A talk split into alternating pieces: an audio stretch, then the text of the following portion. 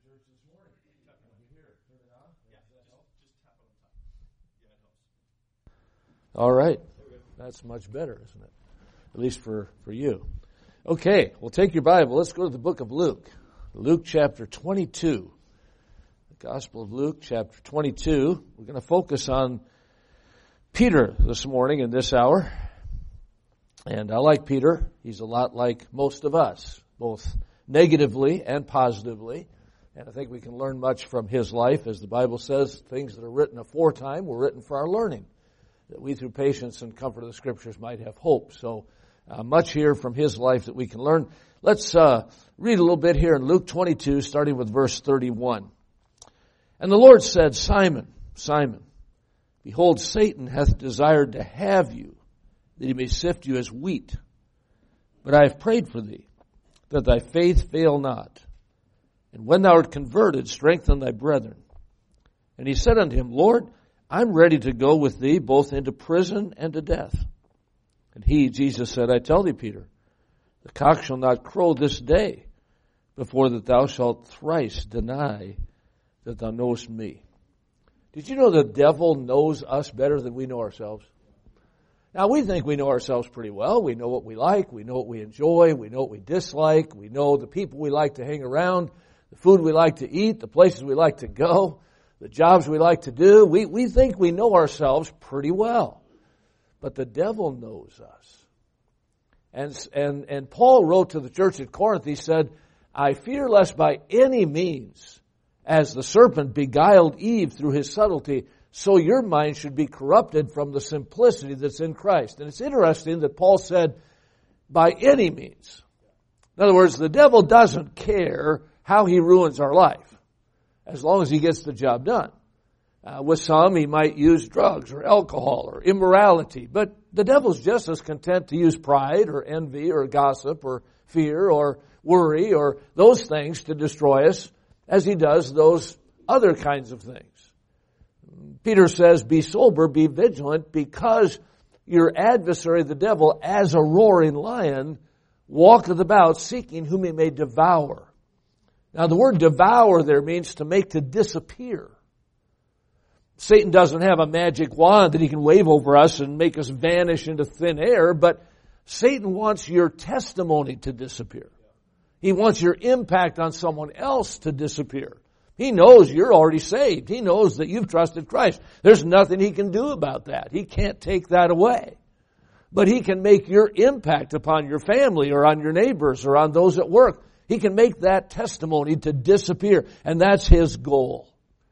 So Let's look at the life of Peter here because we might think, well, you know, I'm, I'm, I'm okay. I, I, am doing fine. Uh, the devil's not a threat to me. He's not gonna, he's not gonna trip me up. Well, we ought to be careful because uh, when we think we stand, we're gonna fall, right? Pride goeth before destruction, a haughty spirit before a fall. And let him that thinketh he standeth take heed lest he fall. So we can think, we can feel confident that we can defeat Satan in our life, but we gotta be careful of pride there. Uh, other times we might think, well, you know, I, I, I know Christ and I've been raised in church and I know the Bible pretty well and I don't think uh, the devil's going to be able to penetrate my life. Well, be careful because our heart is deceitful above all things and desperately wicked. Who can know it? We think, well, if the devil does sucker punch me, I mean, if the devil does get me, uh, I'll be able to, you know, bounce back. He's not going to keep me down for long. But you remember the man named Samson? Samson had the Spirit of God upon his life even before he was born. Samson was born into a, a Nazarite vow, a very sacred vow, because God wanted to use Samson. He wanted to, to make Samson the deliverer of the nation of Israel over their enemies, particularly the Philistines. But Samson got careless. Now Samson had amazing strength. And I don't, I don't think Samson was a, a strong looking man because nobody could figure out where his strength came from. So, so Samson was just a normal person like you and I. But boy, uh, when the Spirit of God came on him, he had some amazing strength. I mean, one day Samson took a lion and ripped him in half. I don't even know what would possess a person to try that, right? He just took him with his bare hands and ripped this lion in half. One time Samson got aggravated with the Philistines and he, he caught 300 foxes, tied their tails together, lit them on fire, and sent them through the Philistines' cornfields. One day they caught Samson and they said, we got you now. And they took some, some new ropes and some new wreaths and they tied him to the gate of the city. And Samson's just letting them do it. And when they finished, he said, you guys done? Okay. And he stood up and he walked away with the whole gate. I mean, Samson had this amazing strength. And no doubt that strength caused him to be quite confident as he faced the enemy over and over again. But he got careless with that vow. He wasn't supposed to touch anything dead. That was part of the Nazarite vow.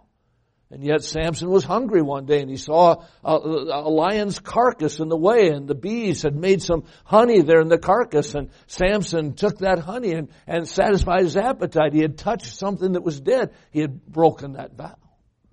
Samson uh, uh got loose with the women, as we know, and, and, and the wine and all those things. And, and one day Samson awakens in the lap of Delilah and he opens his eyes as she screams, Samson, the Philistines be upon thee, the Philistines be upon thee. And as he opens his eyes, he sees the locks of his hair on the ground. Another violation of the Nazarite vow. And the Bible says there in verse 20 of Judges 16, he, he arose and he shook himself. And he said, I will go out as at other times before. In other words, he knew that he had violated this vow. He knew that he had, he had disappointed God and, and, and disgraced this Nazarite vow. And he knew that, that God's hand was off of him. But he thought, I'll go out and do it in my own strength. And the Bible says he wist not that the Spirit had departed from him. If we're not careful, the devil can kind of numb us as we go through life to thinking, "Hey, I'm okay," or "I'll be able to bounce back." But Samson uh, uh, uh, didn't didn't find that to work in his life. So let's look at the life of Peter and see four common tactics that I believe Satan will use in our life. He certainly used them in Peter's life. First of all, Satan will heighten our fears. Now fear is a natural human emotion. We all, if we were honest, we have certain fears. Um, everybody's afraid of something. I, I'll, I'll go first. I, I don't like snakes. I, I don't want to be around a snake. I don't want to be anywhere close to a snake. Uh, I, I was in a church here recently and the, and the pastor's son, he had a, he had about a hundred snakes in the basement of their house. And, um, you talk about not wanting to go over to eat. I mean, there's no way. I'm going to that house. Now this kid loves snakes. He, he studies them. He, he, he's an expert on them. Well, I mean, he just knows every snake there is in the world and, and loves snakes. I don't like snakes. I had a bad experience when I was four years old with a snake and I've never wanted to be close to one since. I just have a fear of snakes. You say, Brother Getz, that's not a poisonous snake. I don't, I'm not going to hang around long enough to find out if it is or isn't. I'm out of there. I don't like snakes. You maybe are, have some fears of your own. Maybe you don't like heights, or maybe you don't like the dark, or maybe you don't like closed in spaces. The number one fear, and they take these surveys all the time, but the number one fear among human beings is public speaking. It's the number one fear, to get up in front of a crowd and speak. In fact, death usually comes in number three. So some people would rather die than give a speech, right? So, so, you know, uh, everybody has some fears. Well, the devil knows what our fears are. And he will heighten those fears. Sometimes when a person gets saved, they have a fear of taking, you know, a stand or they have a fear of letting people know that they're saved. They're afraid that maybe their family or their friends will reject them. They're afraid that someone will give them a hard time or maybe laugh at them. Boy, I'm glad the Bible says, when thy father and mother forsook me, then the Lord took me up. I'm glad there's a friend that sticketh closer than a brother. And when family and friends reject us perhaps because of our, our, our testimony, uh, we need not fear. Uh, sometimes people fear, you know, uh, failure. They don't want to take a step because they're afraid they're going to fail. Uh, do you realize that most of your Bible was written by murderers? Moses killed a man, Exodus chapter 2. Yet God used him to write the first five books of the Bible. David had the blood of Uriah all over his hands. And yet David, after his repentance, God used him to write the bulk of our Psalms. Then you have Paul, who was Saul of Tarsus. Some, some people believe that Saul killed as many as 2,000 Christians before he was converted in Acts 9. And yet wrote the bulk of our New Testament. You say, hey, maybe I should go kill somebody so God can use me. You probably have somebody in mind, you know.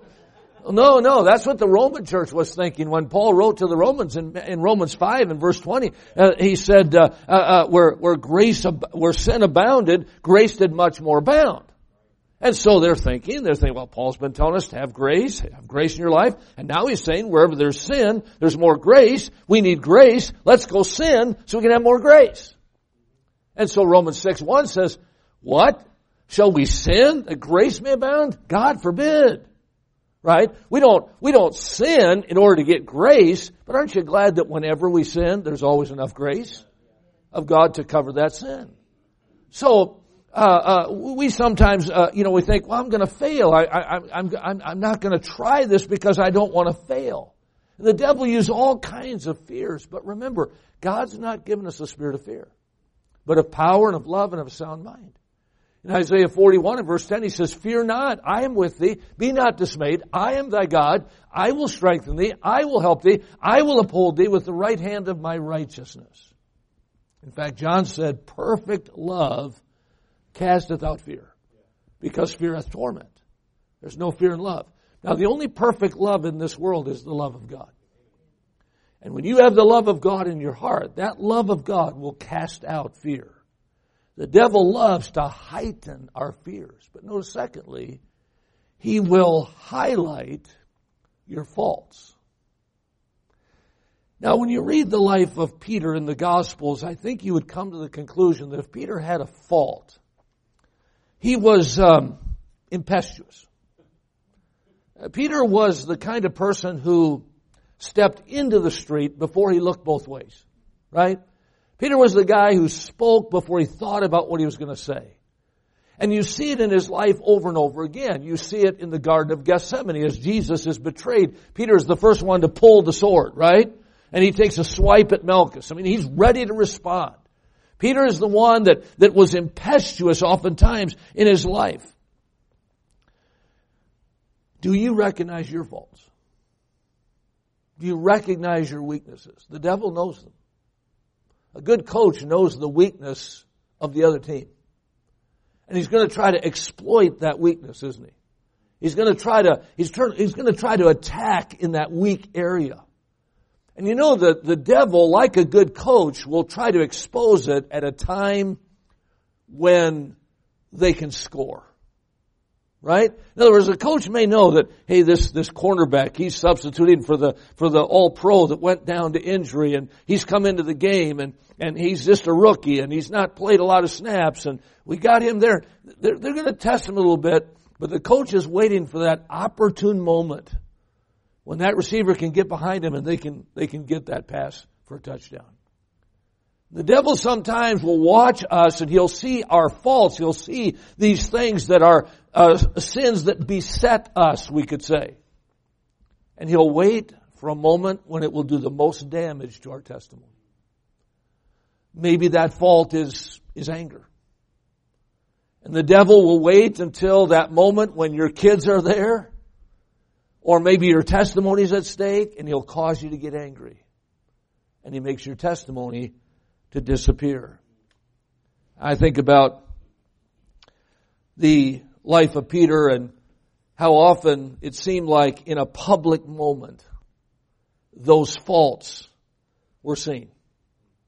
That impetuousness. You wonder if, if Malchus ever trusted Christ as a Savior. You wonder if, if those that came to arrest Jesus ever had a heart to receive Him as their Savior. And you wonder if it was because of the, the fault of Peter that was highlighted in that moment that maybe turned them away from the Lord. We have to be careful because we can think, well, I, I don't have any real bad faults. I mean, I don't, I don't, I don't sin a lot. if we say we have no sin, we deceive ourselves. And the truth is not in us. Now, if we confess our sins, He's faithful and just to forgive us our sins and to cleanse us from all unrighteousness. But if we say we have not sinned, we make him a liar and his word's not in us. So we have to get good at recognizing and confessing our faults. There was a young preacher years ago and he was invited to preach at a, at a conference.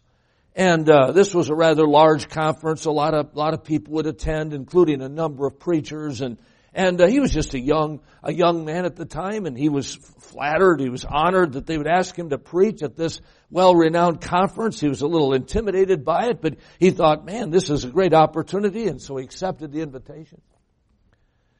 He found out later that the other speaker in the conference was Dr. John R. Rice. Well, that only complicated things. Dr. Rice was a veteran evangelist, had preached for years and years and years and, and had, had seen revival after revival and had, had raised a wonderful family, six daughters that loved the Lord and had written all these books on, on the Christian life. And this young preacher thought, what am I doing? I don't belong on the same platform with Dr. Rice. But he'd given his word that he would go and so he prayed and asked the Lord to help him. He got to the meeting and the pastor uh, met with Dr. Rice and this young preacher, and they said, he said, now, we, we've got a hotel room for you, uh, but we only have one room. You're going to be staying in the same room. And, and back in the day, that really wasn't that unusual. You get a room with a couple of beds and, and you share a room. And, and, and this young preacher thought, you gotta be kidding me. Now I not only gotta preach with this guy, I gotta live with him for the week, you know. And uh, he was nervous. Well, the first night went well. Both preached, and they, you know, went well. But after the service, this young man was very worried. They got back to the hotel room, and the young preacher he didn't want to disturb Dr. Rice. He didn't want to get in his way in that room. He wanted him to have the deference, you know, of everything. And he said, "Dr. Rice, uh, what what what time do you get up in the morning?" And Dr. Rice said, oh, "I get up at five. He said, "Oh, good, good, that's great." He said, "That's the time I get up." And uh, he said, uh, "Dr. Rice, what do you normally do when you first get up?" He wanted to let him have the bathroom if that's what he wanted, you know, whatever. He said, "What do you normally do?" And Dr. Rice said, "Well, I, I, I normally like to read my Bible and spend some time with the Lord first thing." And the young preacher thought, that's great. He said, that's good, Dr. Rice. He said, uh, I like to get out some, and get some exercise. I like to go outside and, and take a brisk walk or a little jog and spend some time with the Lord that way. And so this will work out great. We'll get up at five. You can have the room. I'll, I'll exit and, and, and get my time with the Lord. It's perfect. So the next morning the alarms went off and, and Dr. Rice, he, he swung out of bed and didn't even stand up. He grabbed his Bible and he began to read his Bible there on the edge of the bed young preacher, he dressed as quietly as he possibly could and exited the door, didn't say anything, just went out the door, took a key with him and went out and got his exercise. About an hour and a half, he came back and he uh, opened the hotel door. And in most uh, hotels, this isn't always the case, but in most hotels, the bathroom, the restroom is is almost right away as you enter the room. It's either to the right or to the left. And, and, and this was the case in this room. He opened the door and the bathroom door was open there to his right and the light was on and Dr. Rice was in the bathroom. And he was hunched over the, the commode and he was tearing up a piece of paper real fast and flushing it down the toilet. And the young preacher was startled and, and, and he wasn't sure what he was seeing here. And he, he said, uh, Dr. Rice, what, what are you doing? And Dr. Rice straightened up and turned around with tears running down his face. He said, Oh, I was, I was confessing my sins.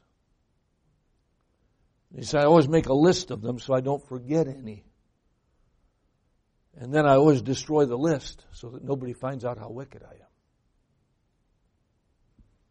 Wow. Maybe that's why Dr. Rice had the power that he had in preaching and in writing and in revivals. You see, he never got past the fact that I still have faults. And if we don't deal with these faults, these sins in our life, the devil will highlight those things at that opportune moment where he can make our testimony to disappear. He'll, he'll heighten our fears. He'll highlight our faults. But then notice thirdly, he will harass our faith.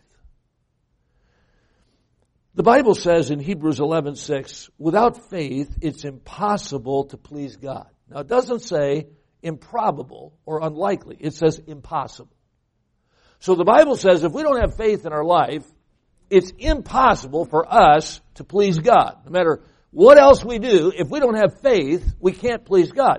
Now, if I was the devil, and I knew that you can't please God without faith, you know what I'd do? I'd harass your faith. Because if I could destroy that component of faith in your life, I got you. You can't please God.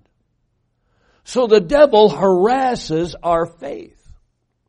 Now, Peter is a man that had some great faith.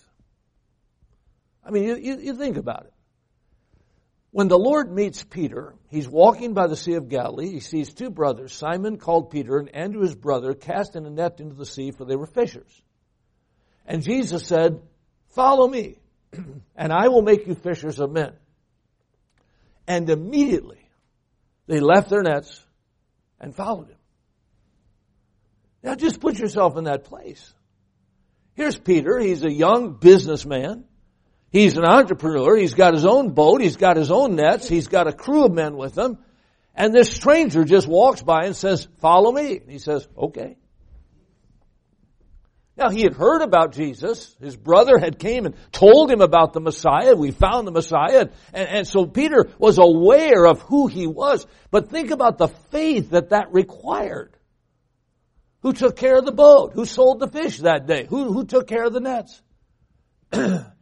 And Peter, as far as we know, is the only disciple of the twelve that was married. Now, a lot of Jesus' ministry took place in and around Peter's home, but not all of it. There were times where they would travel with the Lord Jesus far away from Peter's home, and he wasn't going home that night to his wife. There were no doubt many, many nights in Peter's life where he did not return back home to his wife. He's out serving God. That would take a lot of faith. And Jesus told him, now don't take anything with us. No food, no script, no extra shoes. No, they didn't pack suitcases. They just, Lord said, I'll, I'll take care of you. Faith. Now probably the greatest instance of Peter's faith is that day when Jesus told the disciples to go over to the other side of the Sea of Tiberias and he would meet them on the other side. So they get in a boat, they start going across. Jesus goes up in the mountain to pray. They're starting to cross this sea, and a storm comes up. And those storms are pretty common on the Sea of Galilee. They come up very quickly because of the mountains around. They, they, they come through, and that wind begins to blow. And this storm was a doozy. And those people, those, those men, some of them were fishermen and they knew what to do. They had to lighten that boat. They had to rein those sails in. They had to do whatever they could to get that boat to the other side and they were doing all they could, but that storm had their number. And they're about to perish. And they look up and they see somebody walking on the water. They're not sure who he is or what it is. And John suspects that maybe it's the Lord. And Peter says, Lord, if it be thou, bid me that I come unto thee on the water. And Jesus said, come. And Peter steps out of the boat. Now, remember, the water's not calm. The first time I heard this story was in Sunday school. The teacher had a flannel graph lesson. And in the flannel graph lesson, the water was calm. But then I read the Bible. The water was not calm. That water was, was, was lashing against that boat. The waves were everywhere. I mean, the water is coming out of the boat. And Peter, in the midst of that huge storm, steps out of the boat and he walks on water. I don't know another human being on the face of the earth that's even tried that. And we don't know how many steps he took. The flannel graph lesson said two. But the Bible doesn't say. In fact, Jesus was so far away they weren't sure it was him. So maybe he took 10, 12, 15 steps. We don't know. Now you're way ahead of me. You know he did sink. He, he got his eyes off the Lord. He, he saw the wind boisterous and the waves and he, and he took his eyes off and he began to sink and he said, Lord, save me. And the Lord reached forth his hand and caught him and he said, Oh ye of little faith. What'd you, what'd you say, Lord? You gotta be kidding me. I mean, this kind of faith is unheard of. What do you mean, oh ye of little faith? Peter just walked on water. What are you talking about? Did Jesus get it wrong there? Oh, you have little faith? Jesus says that three times in the Gospels. Three different occasions. Oh, you have little faith. And if you'll study him, he was never talking about the amount of faith. He was talking about the duration of faith.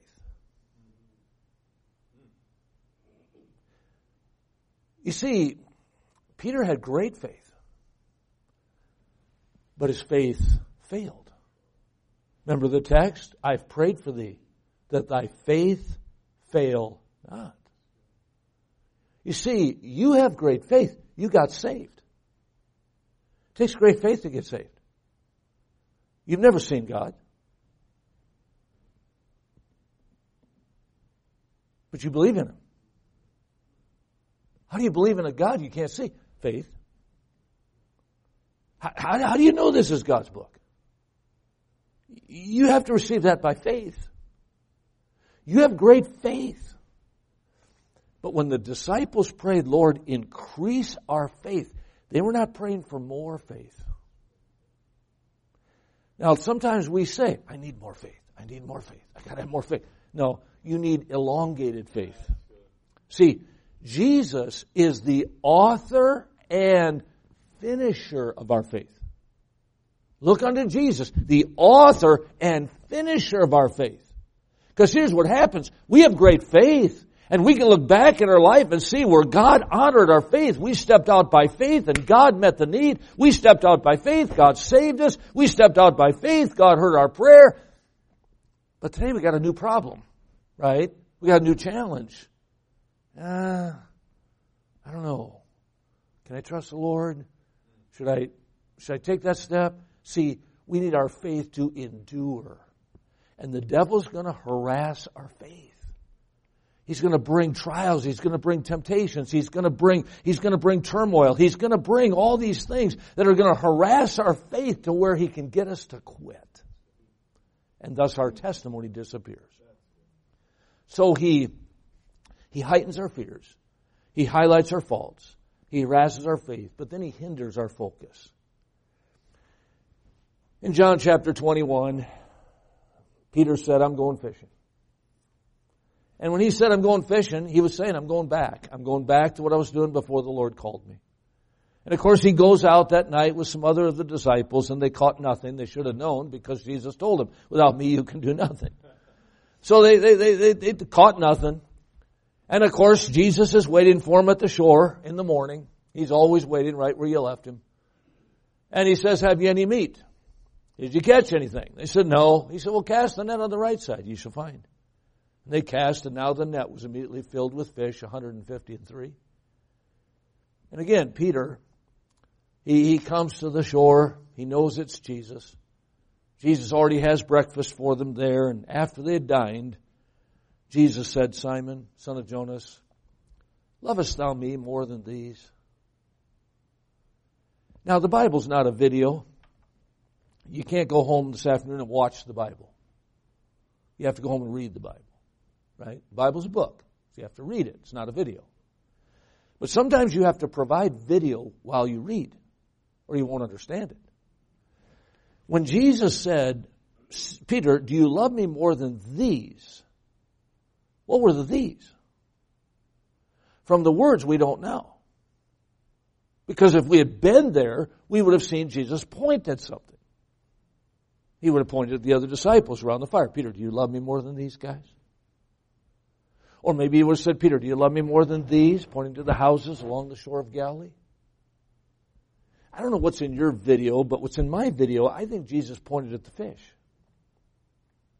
And he wasn't asking Peter, do you love me more than fried fish? He was saying, Peter, do you love me more than what this world has to offer you? Because a few hours ago you said, I'm going fishing. I'm going back to my old ways. And Peter, I, I, I, got plans for you. I want to use you. I'm gonna. I, I was planning on having you preach on the day of Pentecost, but I need to know something. Do you love me? Right? Do you love me more than these? See, the devil had hindered his focus. Peter had spent three years with the Lord. Peter had gone through all these trials and setbacks and disappointments and, and all, but he had learned and he had grown. But now the devil knew, hey, God wants to use this guy, so I'm going to try to hinder his focus. The devil will try to get us distracted. He'll try to get us to look anywhere but at Christ. And that's why Paul said, set your affection on things above, not on the things of the earth. In other words, set the dial, set the thermostat, set the, set the cruise control. Set it on Christ. And you know and I know that in today's day, we can see everything around us and get our eyes off Christ. We see the pandemic. We see these crazy laws. We see people leaving California. We see the high taxes. I mean, we, we see all these things that can distract us from the Lord. And the devil uses those things to hinder our focus. The devil knows us. George Patton was the uh, commander of our Allied forces in World War II. General Patton was an amazing leader. I don't know if he was a Christian. There are some um, indications that he had trusted Christ as Savior. When you read some of the things he said, you would probably wonder if that were true, some of the words that he used and so on. So we don't know. We can't judge his heart. I, I have no idea if George Patton was a believer or not. But George Patton um, was an amazing leader. In fact, I've been to his grave in Luxembourg, and if you stand at General Patton's grave, I have a picture of this. If you if you stand at his grave in that military cemetery, and there are tens of thousands of white crosses uh, where our Allied troops are buried in Luxembourg. And if you've been to a military cemetery, you know that all those crosses line up. You know, they're, they're in rows. They're just perfect rows. If you stand at Patton's grave, every one of those crosses, every one of those rows is in direct line with his grave. No matter which direction you look, you see a row of crosses. No matter where you look. And there, there are literally tens of thousands of them. They did that on purpose because they wanted it to appear that the troops were still under his command even in their death. It's an amazing sight. George Patton kept two books on his nightstand and read from them every night. The first was the Bible. He read from the Bible every night, and people asked him, Why do you read the Bible? He said, The Bible is a book of wisdom, and I need wisdom. So I read the Bible. The second book was a book called Rommel's Rules of War. Well, who was Rommel? Rommel was the general of Hitler's army. And he had written a book on the strategy of war. Now, why would Patton read that book? He wanted to know what the enemy was thinking. He wanted to know what the enemy was going to do so he could counter it. I'm glad God put both those things in this book. And when you read the Bible, you see God and His direction for your life. But the Bible also warns us through illustrations like Peter of what the enemy is going to try to do. And we would be wise to look at both. To areas where we need to obey the Lord and honor Him, but also be aware that we have these vulnerabilities in our life that the devil is going to try to attack. And may God give us the grace to overcome those fears to keep those faults, those sins confessed in our life, to endure in our faith, to keep going to the very end, to run with patience, the endurance, the race that's set before us, and then to keep our eyes upon the Lord Jesus Christ. Look not to the right or to the left. Let thine eyes look right on. And keep your eyes, your focus on the Lord Jesus Christ. Let's pray. Father, thank you for Peter and thank you for what you included about his life. I'm sure there was much more you could have written. But Lord, you gave us glimpses of both positive and negative in his life. And Lord, I pray that some of these things we've looked at today would be an encouragement, a help in days ahead. For Lord, we know what the devil's going to try to do. He's going to try to uh, throw us out of the boat of our Christian life. He's going to try to get us to fail. He doesn't want Christianity to succeed or anybody else to be saved or the church to grow or revival to take place. And so we know that. Now help us to apply that personally. And this week have victory over Satan. We pray in Jesus' name, Pastor.